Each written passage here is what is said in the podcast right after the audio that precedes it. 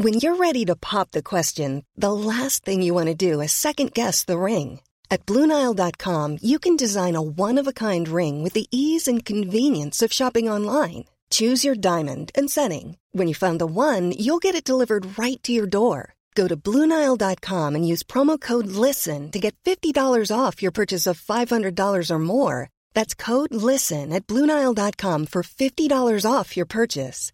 Bluenile.com code LISTEN. Ever catch yourself eating the same flavorless dinner three days in a row? Dreaming of something better? Well, HelloFresh is your guilt free dream come true, baby. It's me, Gigi Palmer. Let's wake up those taste buds with hot, juicy pecan crusted chicken or garlic butter shrimp scampi.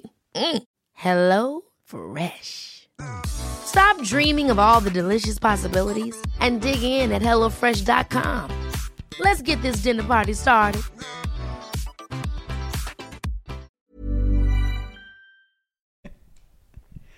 Då kör vi igen, Yes. jag säga.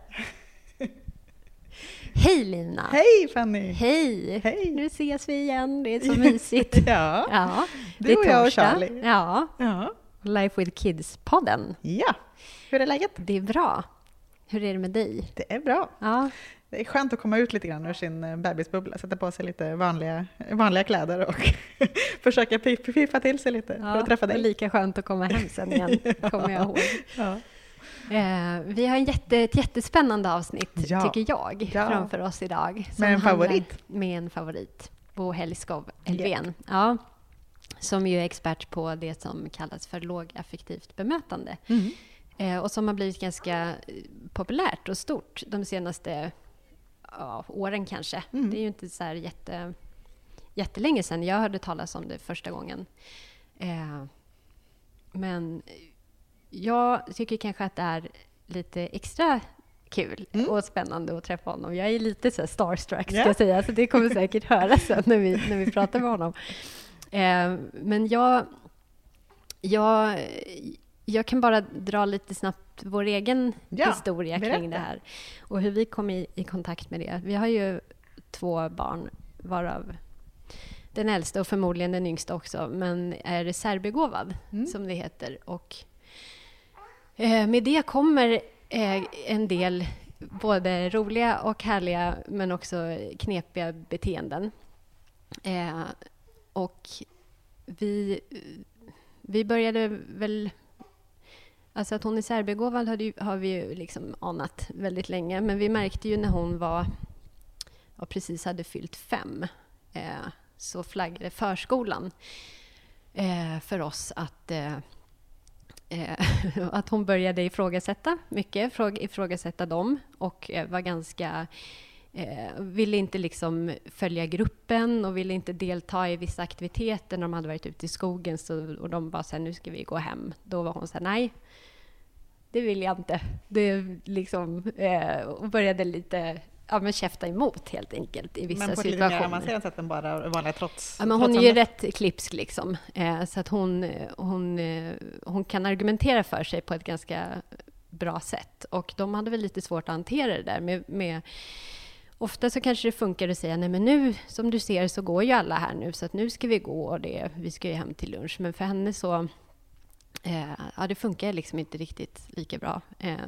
och i den här vevan så började vi då, ja, vi kände att vi kanske behöver ändå nämna det här, våra, våra misstankar man ska säga för förskolan, men också komma med något konkret kring hur vi föreslår eh, att de ska bemöta henne och hjälpa henne i det här när hon fastnar i, bara själv fastnar i affekt. Hon kan ju bli väldigt arg och då gäller det att liksom hantera henne på, på rätt sätt så att man inte förvärrar eller förstärker det här. Och då kom väl, det var väl egentligen då kanske jag kom i kontakt med det här med lågaffektivt bemötande.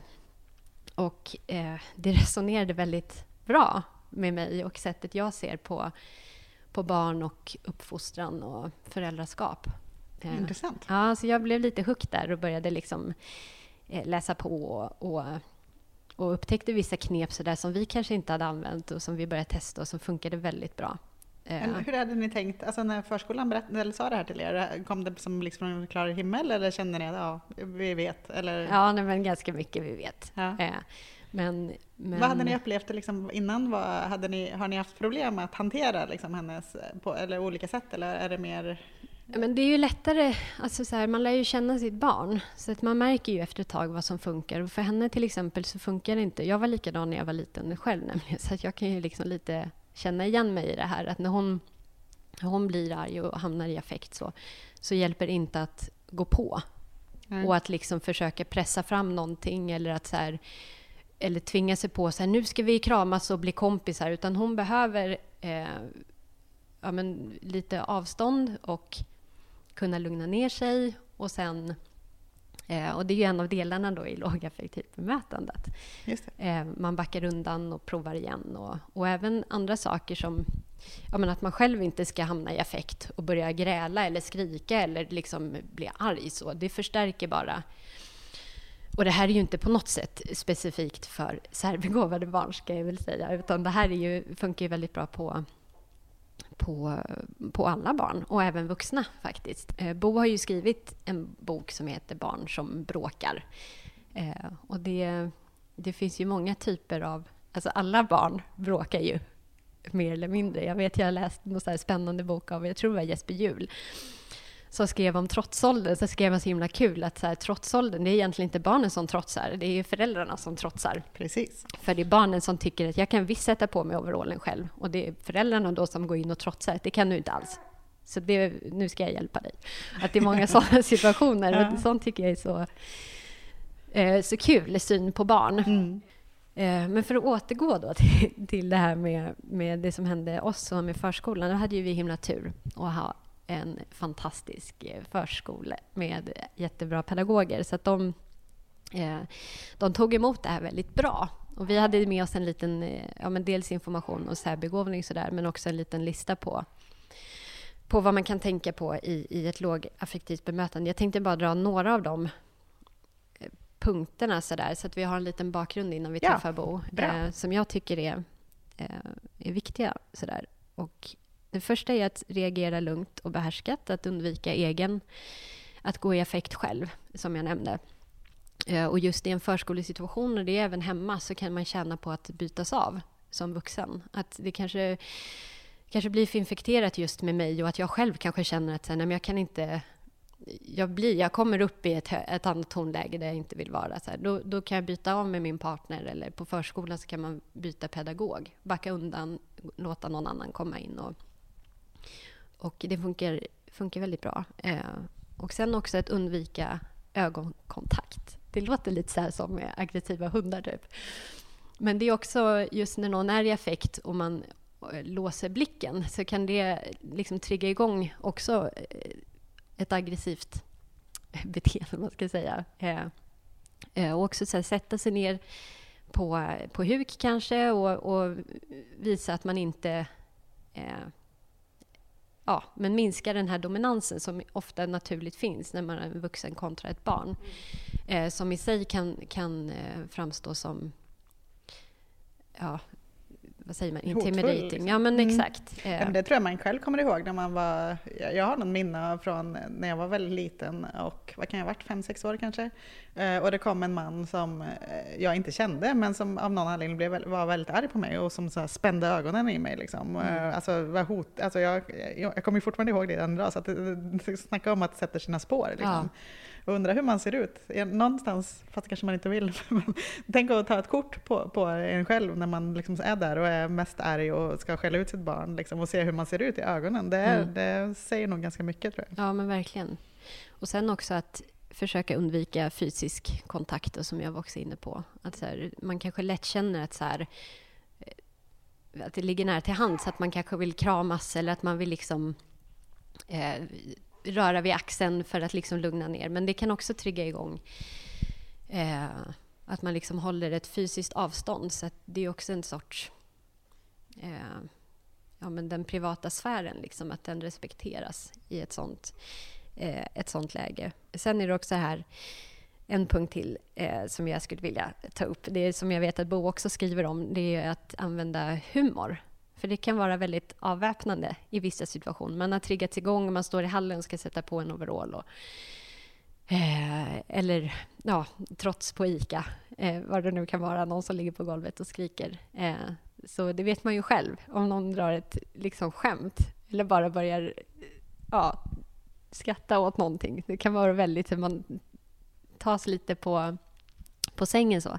Så det kan också vara väldigt bra att, att eh, använda. Vi skrev i alla fall ut en liten lista eh, mm. på punkter till vår förskola som de började använda och funkade ju väldigt, väldigt bra. Tillsammans i och för sig ska jag säga med, med andra åtgärder. Eh, men det går ju att googla på, ja. eh, lågaffektivt bemötande. Och det finns som sagt väldigt många bra böcker, mm. bland annat av Bo. Men vet du vad, nu när jag, jag, jag vet ju, jag känner ju mig själv. Eh, och allt det här låter ju superbra i teorin och i, prakti eller i teorin och på pappret och sådär. Och ja, jag håller med om allt det här och man ska hålla sig lugn och bla bla bla. Ja, jag vet. men så, jag har ju så pratat vi om till den här praktiska vardagen. Liksom. Ja. Alltså vi måste ju prata med Bo om det här. Hur gör man när ungen inte vill klä på sig? Hur gör man när, det, när vi måste iväg någonstans? Eller när när, när eh, vid läggningarna, de här timtals långa läggningarna, ska, mm. hur gör man då på ett lågaffektivt ja, sätt? Men det är inte alltid man har tid att backa undan Nej. och försöka igen fem minuter Och man blir senare. ju arg själv, får man inte bli arg? ja, men det har jag ju pratat om tidigare i podden, att så här, det, är ju, det är just för att jag, jag är så intresserad av det här som jag tycker det är så jobbigt när jag ja. själv blir arg. Ja. Eh, för att det känns som ett så stort misslyckande mm. eh, för mig. Kanske det är lite för hård mot dig själv där också?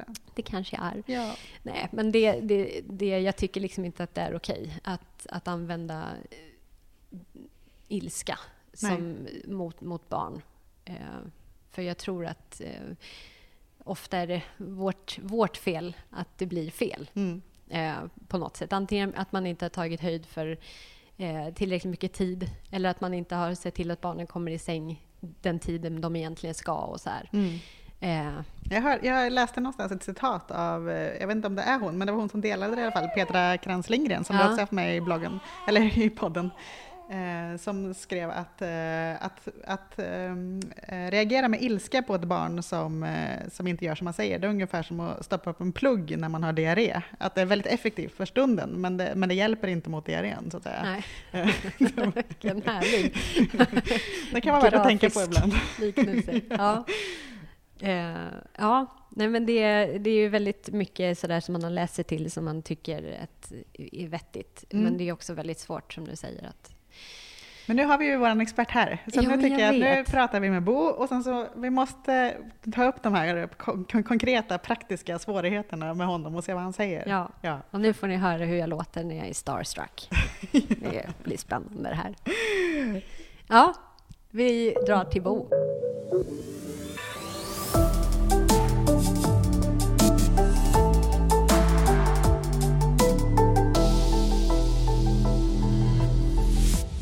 Ja, då har vi med oss Bo här. Hej Bo! Hej! Hej! Hej, vad kul att få prata med dig igen. Det var ett tag sedan. Det var ett tag sedan, ja. Sju månader såg jag på min apparat. ja, precis. Och då pratade vi om konflikthantering ju, med dig och Tina. Precis. Eh, och det, det avsnittet är faktiskt det som är mest lyssnat utav alla avsnitt som vi har gjort. Vi har hållit på i över ett år och ändå är det det som är mest eh, eh lyssnat. Så det är ju jättekul. Så det är kul att ha dig tillbaka Bo. Ja, men det är bra. Mm. Verkligen. kan inte du berätta lite om dig själv och, eh, och vem du är? Ja, eh, ja, jag är psykolog och jag sysslar med lite olika saker men primärt kring beteendeproblem. Och det kan vara i skola och i rättspsykiatri. Och, och sen sysslar jag mycket med just det här med föräldraskap och hur, framförallt hur vi handskas med svåra situationer. Och jag har min forskning ligger i hur vi hjälper föräldrar som har besvärliga barn att, att förstå och förhålla sig till sina barn lite bättre. Mm.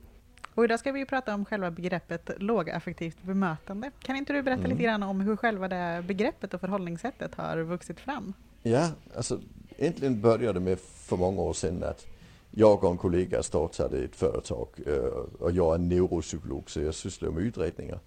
Eh, och det handlar om att vi skulle göra utredningar av ungdomar i häkte och liknande för det var inte så många som var så duktiga på det tyckte vi. Eh, och det gick jättebra. Men snabbt så började vi fråga de här pedagogerna, men hur gör vi då när han slåss? Och sen sa vi, det vet inte vi för vi är psykologer. Ja. Men sen sa de, det, måste, det får ni ta reda på. Så det gjorde vi. Eh, så vi började utveckla metoder och så vidare och jag fick kontakt med lite folk runt omkring i världen som sysslar med sånt. Eh, och bland annat en engelsman som heter Annie McDonald och någon amerikan också som heter Ross Green och lite så. Och vi började snacka lite, hur kan man tänka, och hur kan man förhålla sig? Och sen började det som jag sysslar med liksom utveckla sig. Och det handlar då om det som jag är intresserad av. Det är vad gör vi i själva krissituationen?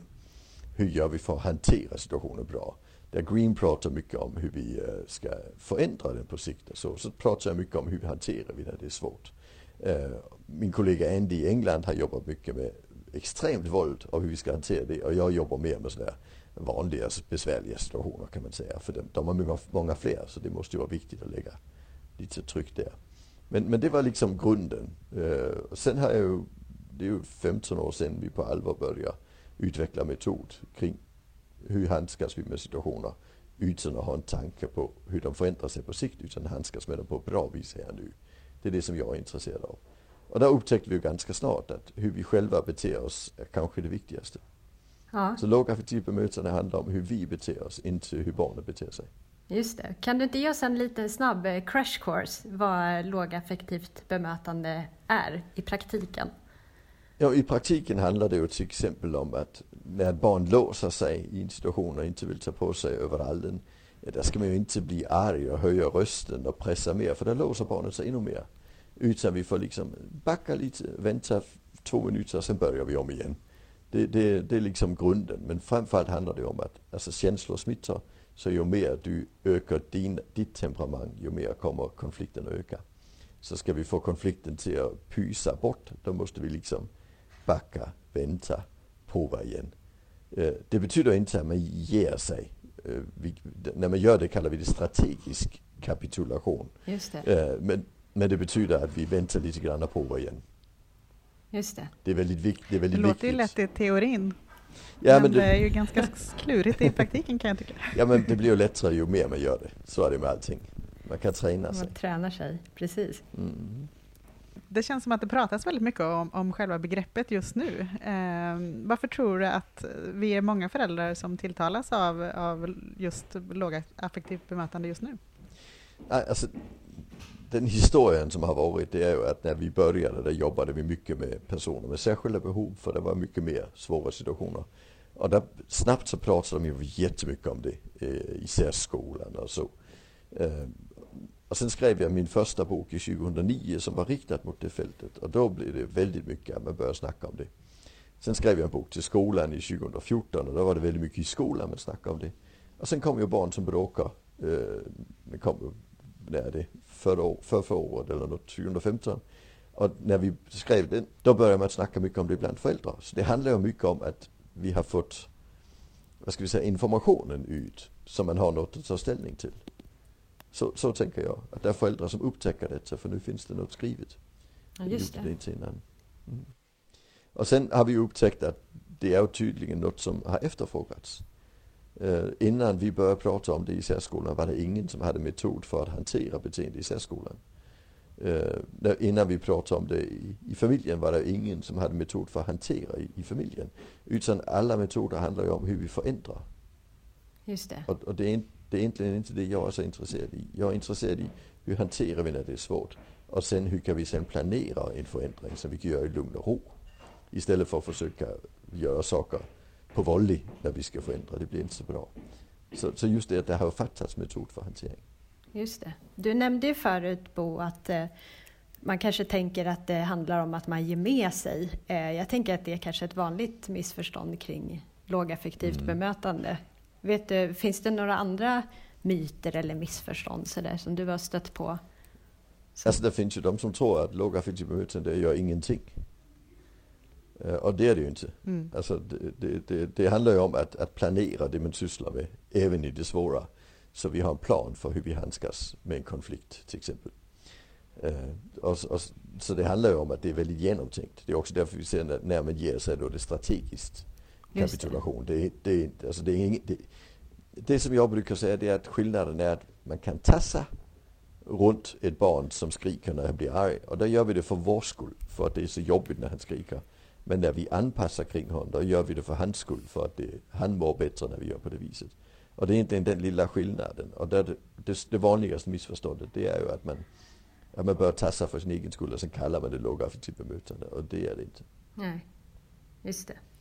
Så att hur... Men andra, andra missförstånd, det vet jag inte riktigt vilka jag skulle ta upp. Det är mer det att väldigt många tror att det de redan gör är lågaffektivt bemötande. Och när vi sen går in och tittar då är det inte det. Nej. Det är en annan sak.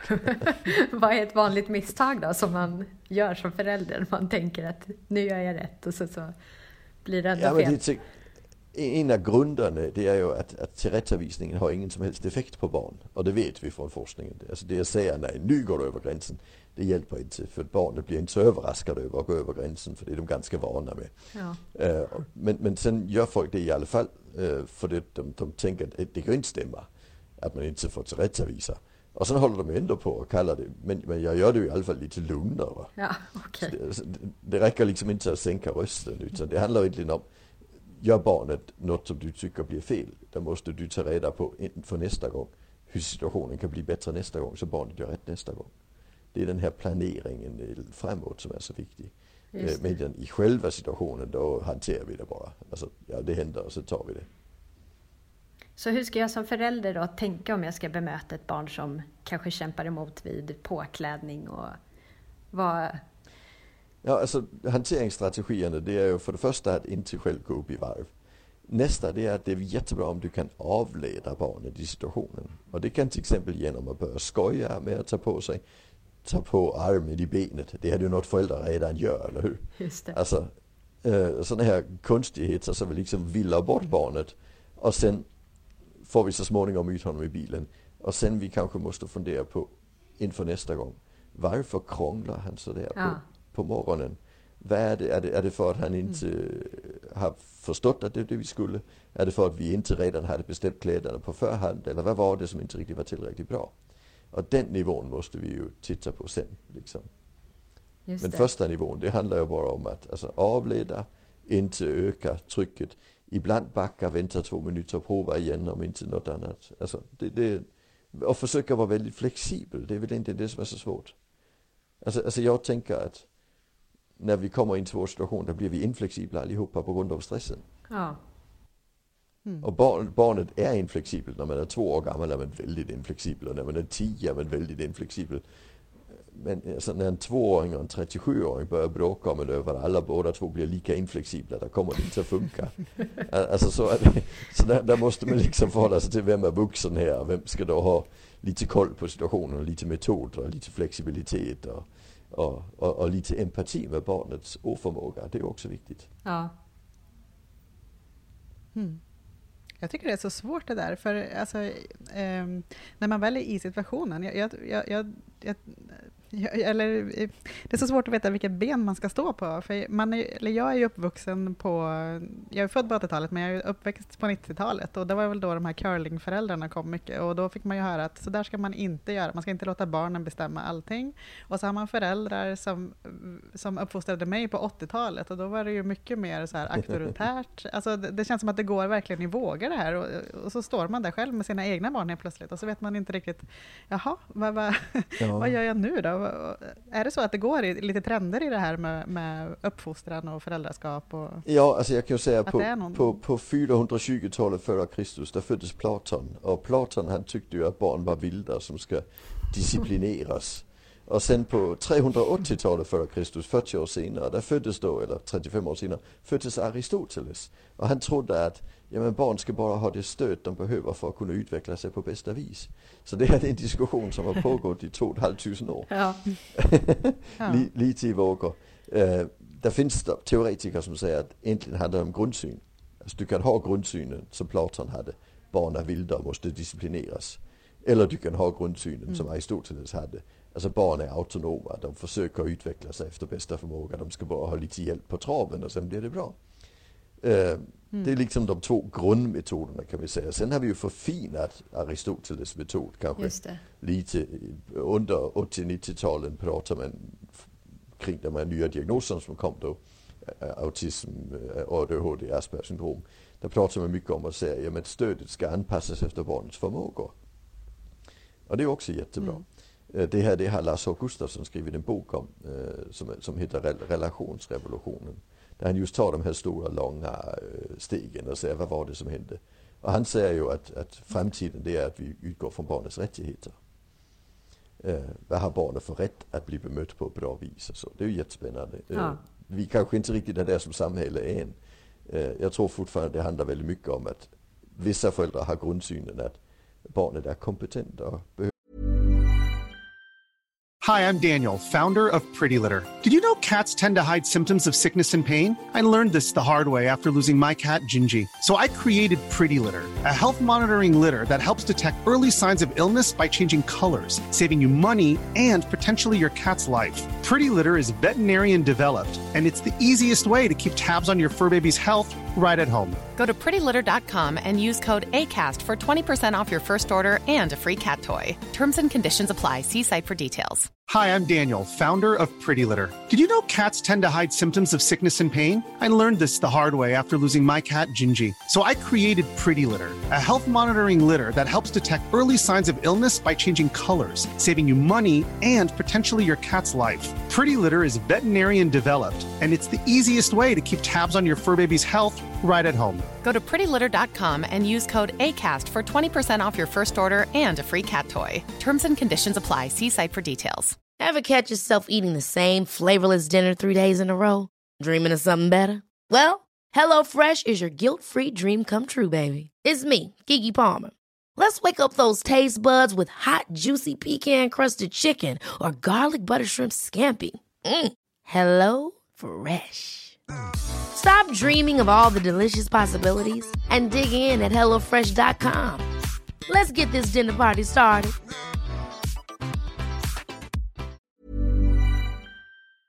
Stöd och andra har grundsynen att barn ska kontrolleras och styras. Och där har vi en del forskning som säger att de här som tror att barn ska kontrolleras och styras, det blir inte så bra, det auktoritära. Det går sämre för barnen, de får sämre skolresultat, de tycker deras föräldrar är idioter när de är tonåringar. Eh, och de är sämre på att reglera sina egna känslor. Eh, medan, medan de som utgår ifrån att, att eh, barnen är autonoma, vi ska egentligen bara lägga uppfostran på att att träna dem i att ta bra val i sina liv redan från de är små. Liksom. Öka, öka valmöjligheterna långsamt men säkert och öka även vad man kan välja mellan långsamt men säkert så det blir svårare val. Eh, där, där, där trivs barnen bättre som tonåringar och vuxna. De lyckas bättre i skolan, de blir bättre på att reglera sig och uppleva sig självständiga. Så, så jag är ju helt, jag tycker det auktoritära kan vi ju bara skrota för det funkar inte. Eh, Men, men vi har haft den här diskussionen i två och ett halvt tusen år som sagt så jag kommer väl inte att kunna ta död på det så lätt.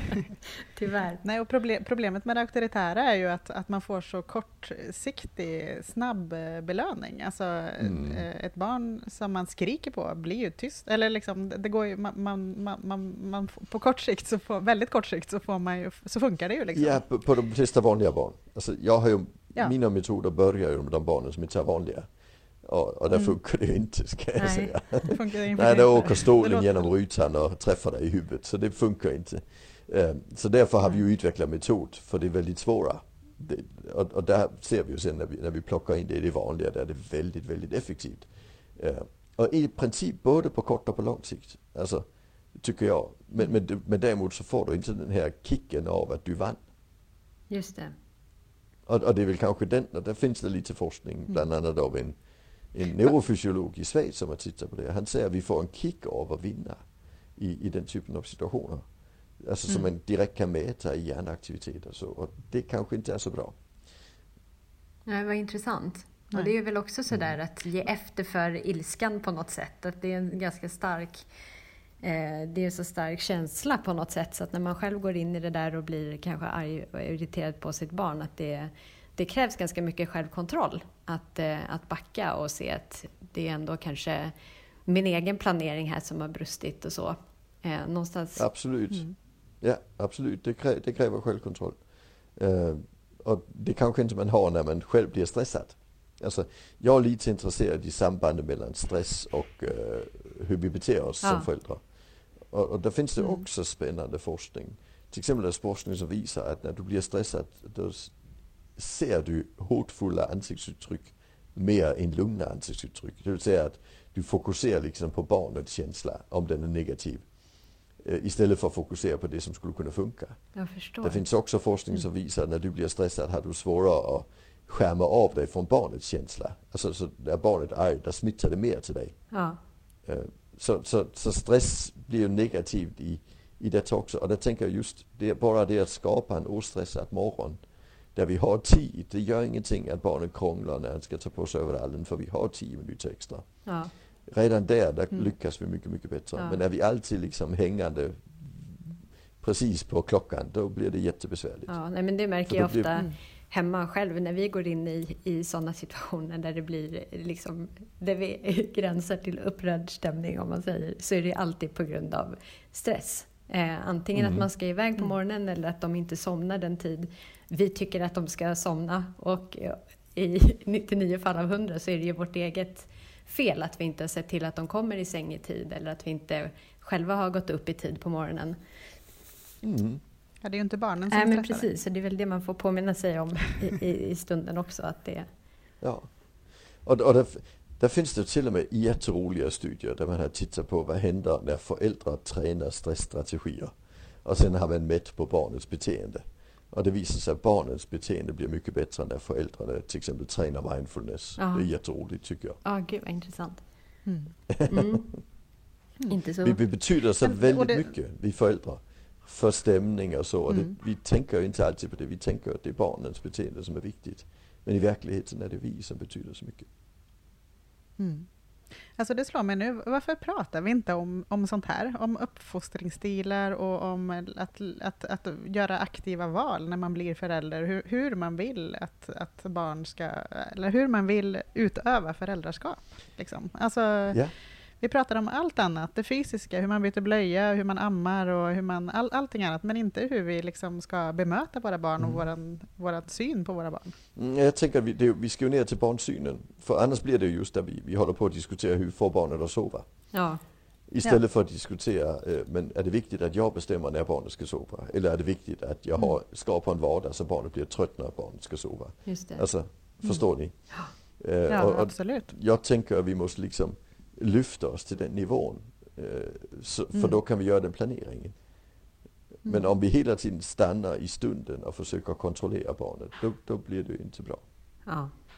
Nej, och har man inte fattat det aktiva beslutet att jag vill, jag vill se på mina barn som att de är som att, de är, att vi är jämställda, så att Ja. säga. Eh, vilket ju är ganska naturligt. Men om man inte har uttalat det, då, då tror jag man fastnar snarare i de här vardagsproblemen. Mm. Liksom. Att man inte liksom tar... Eller? Ja, Tänker jag ja, ja, men jag, alltså jag, jag, jag brukar säga så här. Eh, det är ingen av oss som vill att barnen växer upp och blir riktigt, riktigt lydiga när de blir vuxna. Nej. Nej. Så, så, så och har man liksom den tanken med sig, men vad betyder det då? Ja, det betyder att jag ska inte träna dem i att vara lydiga. Jag ska träna dem i att vara självständiga. Så kan jag börja den träningen så tidigt som möjligt och fortfarande få vardagen att funka? Det är det som är viktigt. Och där är det viktigt att han är trött när det är dags att sova, för då väljer han att gå och sova. Och då tränar han sig i att ta beslutet att gå och sova. Just det. Men om jag säger nu ska du sova och han själv känner sig pigg, då tränar jag honom i att underordna sig starka människor. Ja. Och det vill jag ju inte. Precis. Så, så hela, Och det vill jag ju inte sen. nej det vill vi inte. Liksom. Så lyfter man, där blir det ändå konkret men ändå lyft på en väldigt stor nivå. När man säger det här, men Mm. just nu är det lydighet jag tränar eller är det självständighet jag tränar? För, för det handlar inte om att barnet, när jag pratar självständighet så handlar det inte om att barnet, att jag säger till barnet vad vill du göra idag? Vilka kläder vill du ha på dig när du är två år gammal? Alltså med de få tvååringar som kan det. Men jag säger till exempel, vill du ha de byxor eller de byxor? Just det. Alltså för att skapa ett val som är relevant för barnet.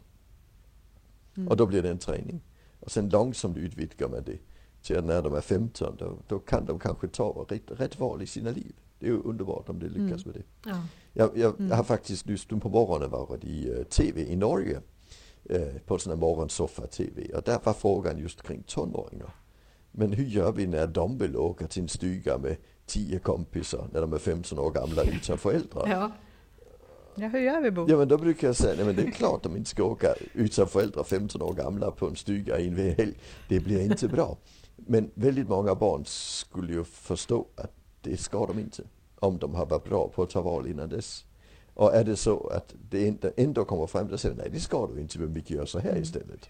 Och sen ger vi en annan möjlighet för barnet att välja något som är intressant för barnet. Istället för att säga nej, det bestämmer jag. Just det. Mm. Är, är, är det alltid vanligast att vi ger dem för lite ansvar och tränar på självständighet? Eller kan man, är också, kan man också ge dem för mycket ansvar när de är små? Det finns en forskare i USA som heter Wendy Golnick eh, och hon säger att det finns ju något som man förut kallade eh, låt gå-pedagogik eller laissez-faire. Men det hon säger där, det är egentligen att vi tror att de är autonoma och de är självständiga och sen fostrar vi dem utan att engagera oss. Och vi gör det utan att strukturera vardagen för dem. Men om vi, om vi tar samma tanke, han är självständig, eh, øh, han kan göra hyfsat bra val. Men han måste ha en struktur som stödjer honom i valen. Alltså det måste vara något att välja mellan som är relevant. Och vi engagerar oss så att vi tillsammans med honom tränar valen. Då blir det inte låt gå. Alltså det, det är väldigt viktigt. För låt gå-pedagogiken, den visar sig ju inte leda så långt. Men det handlar om att den är oftast oengagerad föräldraskap.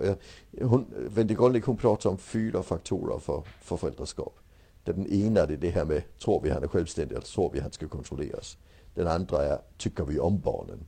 Den tredje är graden av engagemang och den fjärde är, har vi en kaotisk vardag eller en strukturerad vardag? Och det hon menar är optimalt, det är ju hög struktur, bra engagemang, att vi älskar våra barn. Men att vi också litar på att de ska utvecklas till att bli självständiga. Och kan det. Och sen finns det alla möjliga variationer. Ja, det finns väldigt många variationer däremellan de här fyra faktorerna. Till exempel finns det alltså de som är, tror på hög struktur. Eh, de tror att barnen ska kontrolleras. De är väldigt engagerade och lite känslokalla. Det, det blir väldigt auktoritärt. Skrika på barnet på fotbollsplan och så. Men, men vi har ju också sådana som bara, ja men, alltså vi vill kontrollera och vi tycker väldigt mycket om våra barn. Men vi får inte till det och det är full kaos i familjen. Och, och, och då blir det ju bara ett ingenting där barnen ska försöka tassa runt en förälder som annars blir jätteledsen eller jättearg eller något. Det blir inte heller bra. Så, så det, i de fyra faktorerna kan vi få in många olika typer av föräldraskap. Just det. Verkligen. Nu fick jag någon form av pusselbit ifrån min barndom kände jag. Eh, ja, du ser. Ja. Det är alltid något man lär sig här. Eh, Du Bo, vi, vi har gjort så att vi har frågat, eh, vi, vi har en Facebookgrupp, en mammagrupp där med nästan 3000 mammor med barn i olika åldrar och eh, vi frågade dem eh, inför den här intervjun om eh, när de har svårast att eh, behålla sitt eget lugn och sin kontroll över situationen. Eh, Och vi har någon samlat ihop här de fyra st- vanligaste svaren ungefär. Har du någon aning om vad, vad, vad du tror är vanlig situation där folk, när föräldrar inte har kontroll? Huh, det blir, tror du ligger på topp svårt att veta. fyra-listan? Jag tror mat, mat är en sån situation. När Ja. det är mat på bordet blir det Eh, besvärligt. När det är mat på bordet blir det oftast besvärligt, ja. Eh, och eh, också det här på med eh, när det är bråttom, som vi varit Ja. inne på tidigare. Mm. Jag tänkte vi, vi, vi kanske kan ta de här fyra punkterna så får vi se om vi, om vi, om vi kan få lite tips av dig i just de här konkreta situationerna helt enkelt och hjälpa de här Mm. eh, mammorna. Eh, och det, det, den som ligger högst upp på listan där, det är just när det är bråttom. Det fanns tid, men nu har den gått och vi måste skynda oss, var det en som Ja. beskrev det. Vi hade gott, gott om tid. Jag tog tid från början. Vi tog tio minuter extra för att vi skulle sätta på oss kläderna. Men nu har de tio minuterna försvunnit. Mm. Och, vi måste, och nu måste det hända något. Ja, och problemet är att ju mer vi stressar där, ju svårare blir det för barnet att skynda sig. Alltså, Mm. så, så egentligen handlar det om att då måste du sänka farten, då går det fortast. Ja, det är en låter utmaning. jättekonstigt, Det är så men, enkelt. men, men, men det är ju så. Um, och, och sen, men jag tänker att det som, det som ska till där, det är att det ska till en, en någonstans att vi själva blir lite flexibla på tiden. Alltså, och så säger folk, det kan jag inte min arbetsgivare och så.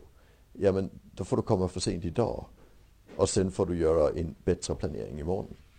Men, men alltså ungefär som när man sitter i bilkön på motorvägen och allting står still. Finns det ingen orsak att stressa upp sig. För du kommer inte snabbare fram för det. Utan du måste bara resignera och Nej. acceptera och sen säga nej, nu blev det så här. Nu tar vi det så här idag. Och sen sätter vi oss ner imorgon och säger vad kan vi göra för att vi inte hamnar här imorgon? Det tror jag är viktigast. Men, det går... Men om jag har en treåring som vill sätta på sig overallen själv och ska, ska jag då bara sitta på en stol bredvid och titta på? Eller hur ska jag coacha fram detta?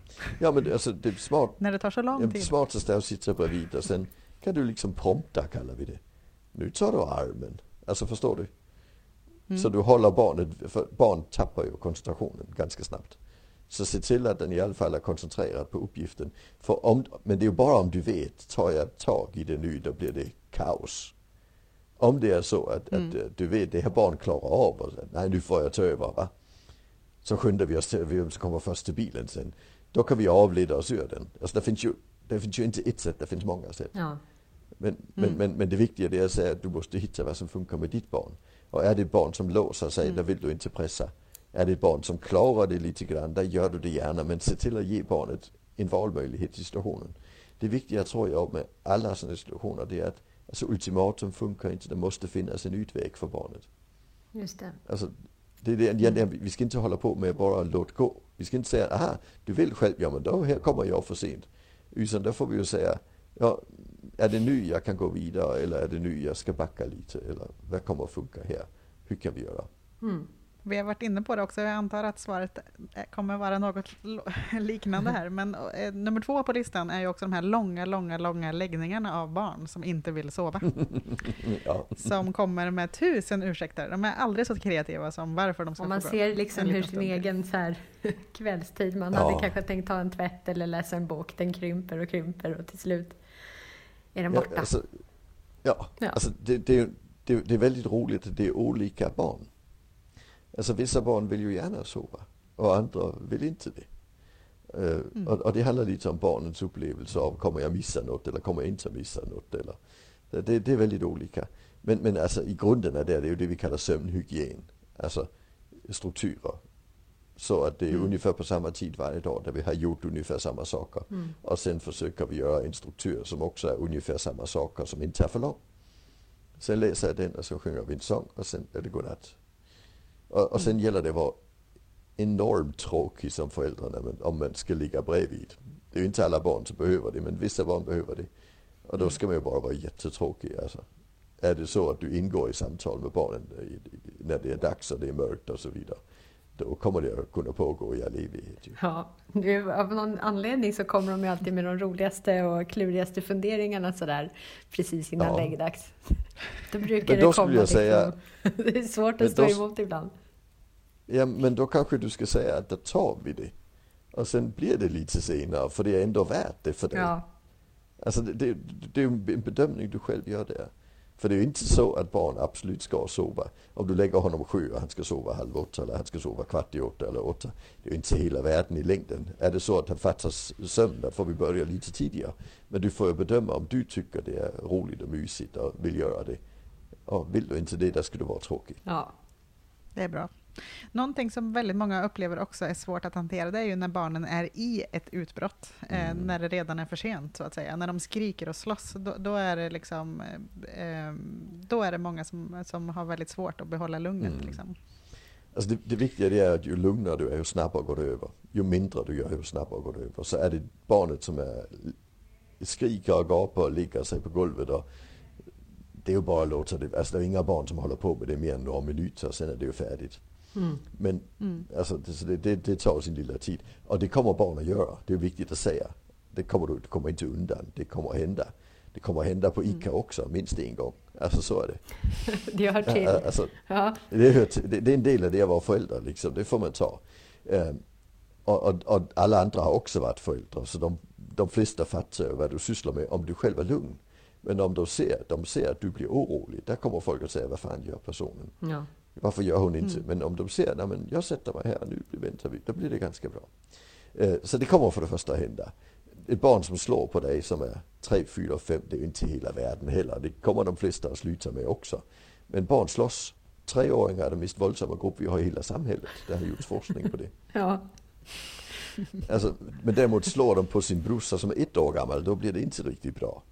Och då får man ju gå emellan och fösa undan den som slåss. Och, alltså, då får vi lösa det på det viset, trösta den som har blivit slagen.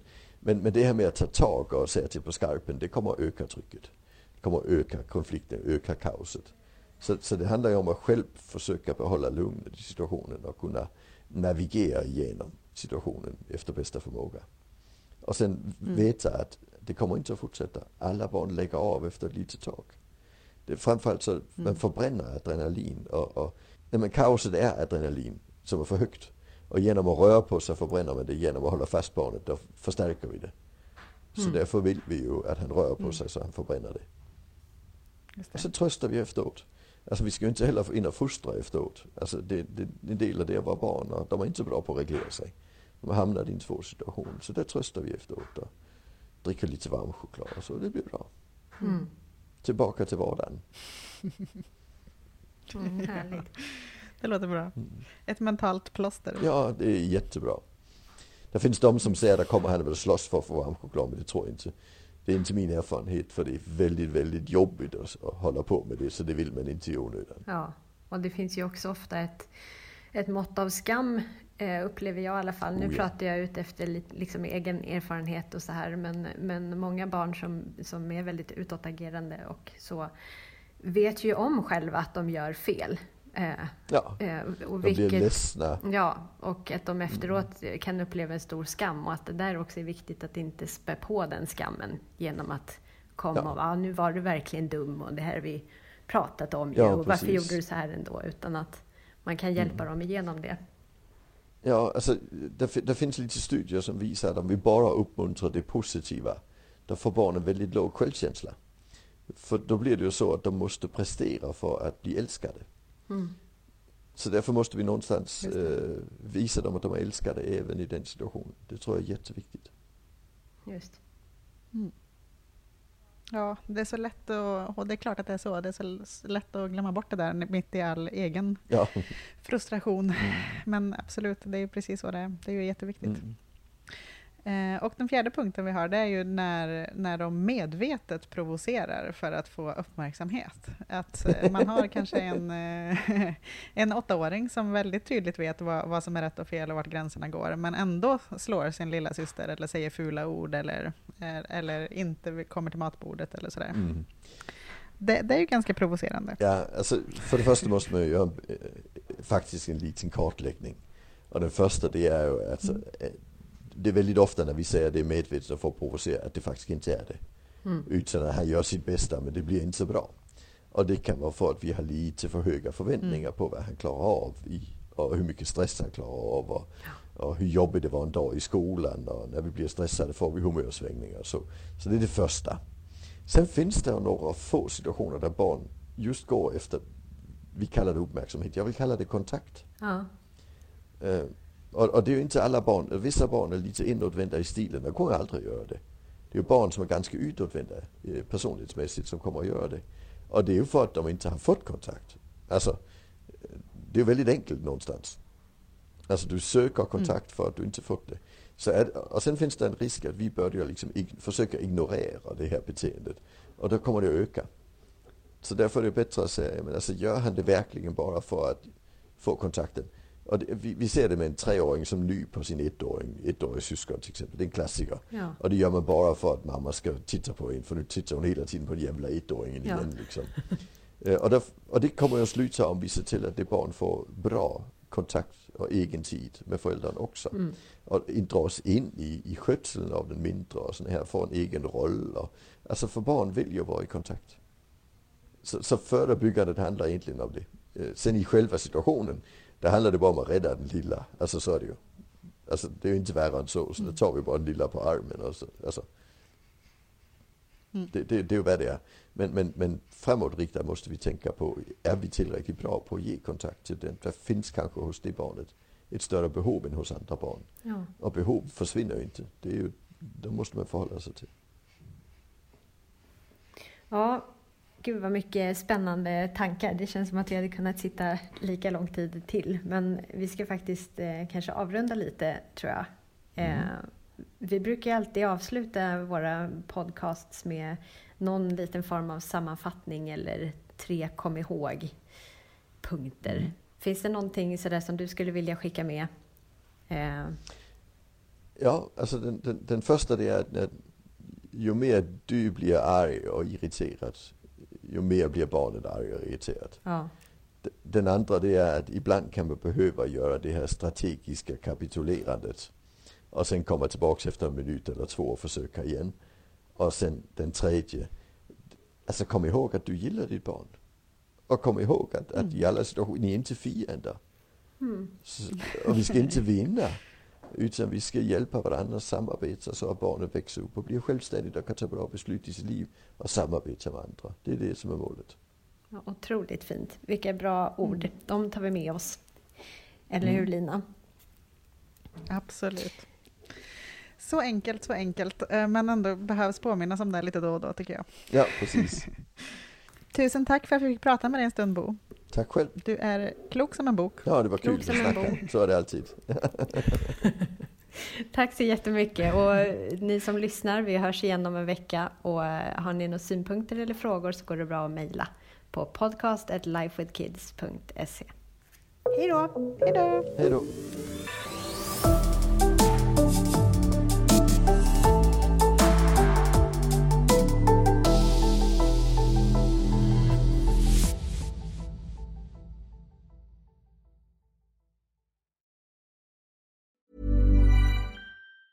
Planning for your next trip? Elevate your travel style with Quince. Quince has all the jet setting essentials you'll want for your next getaway, like European linen, premium luggage options, buttery soft Italian leather bags, and so much more. And it's all priced at 50 to 80% less than similar brands. Plus, Quince only works with factories that use safe and ethical manufacturing practices. Pack your bags with high-quality essentials you'll be wearing for vacations to come with Quince. Go to quince.com slash trip for free shipping and 365-day returns. Ever catch yourself eating the same flavorless dinner three days in a row?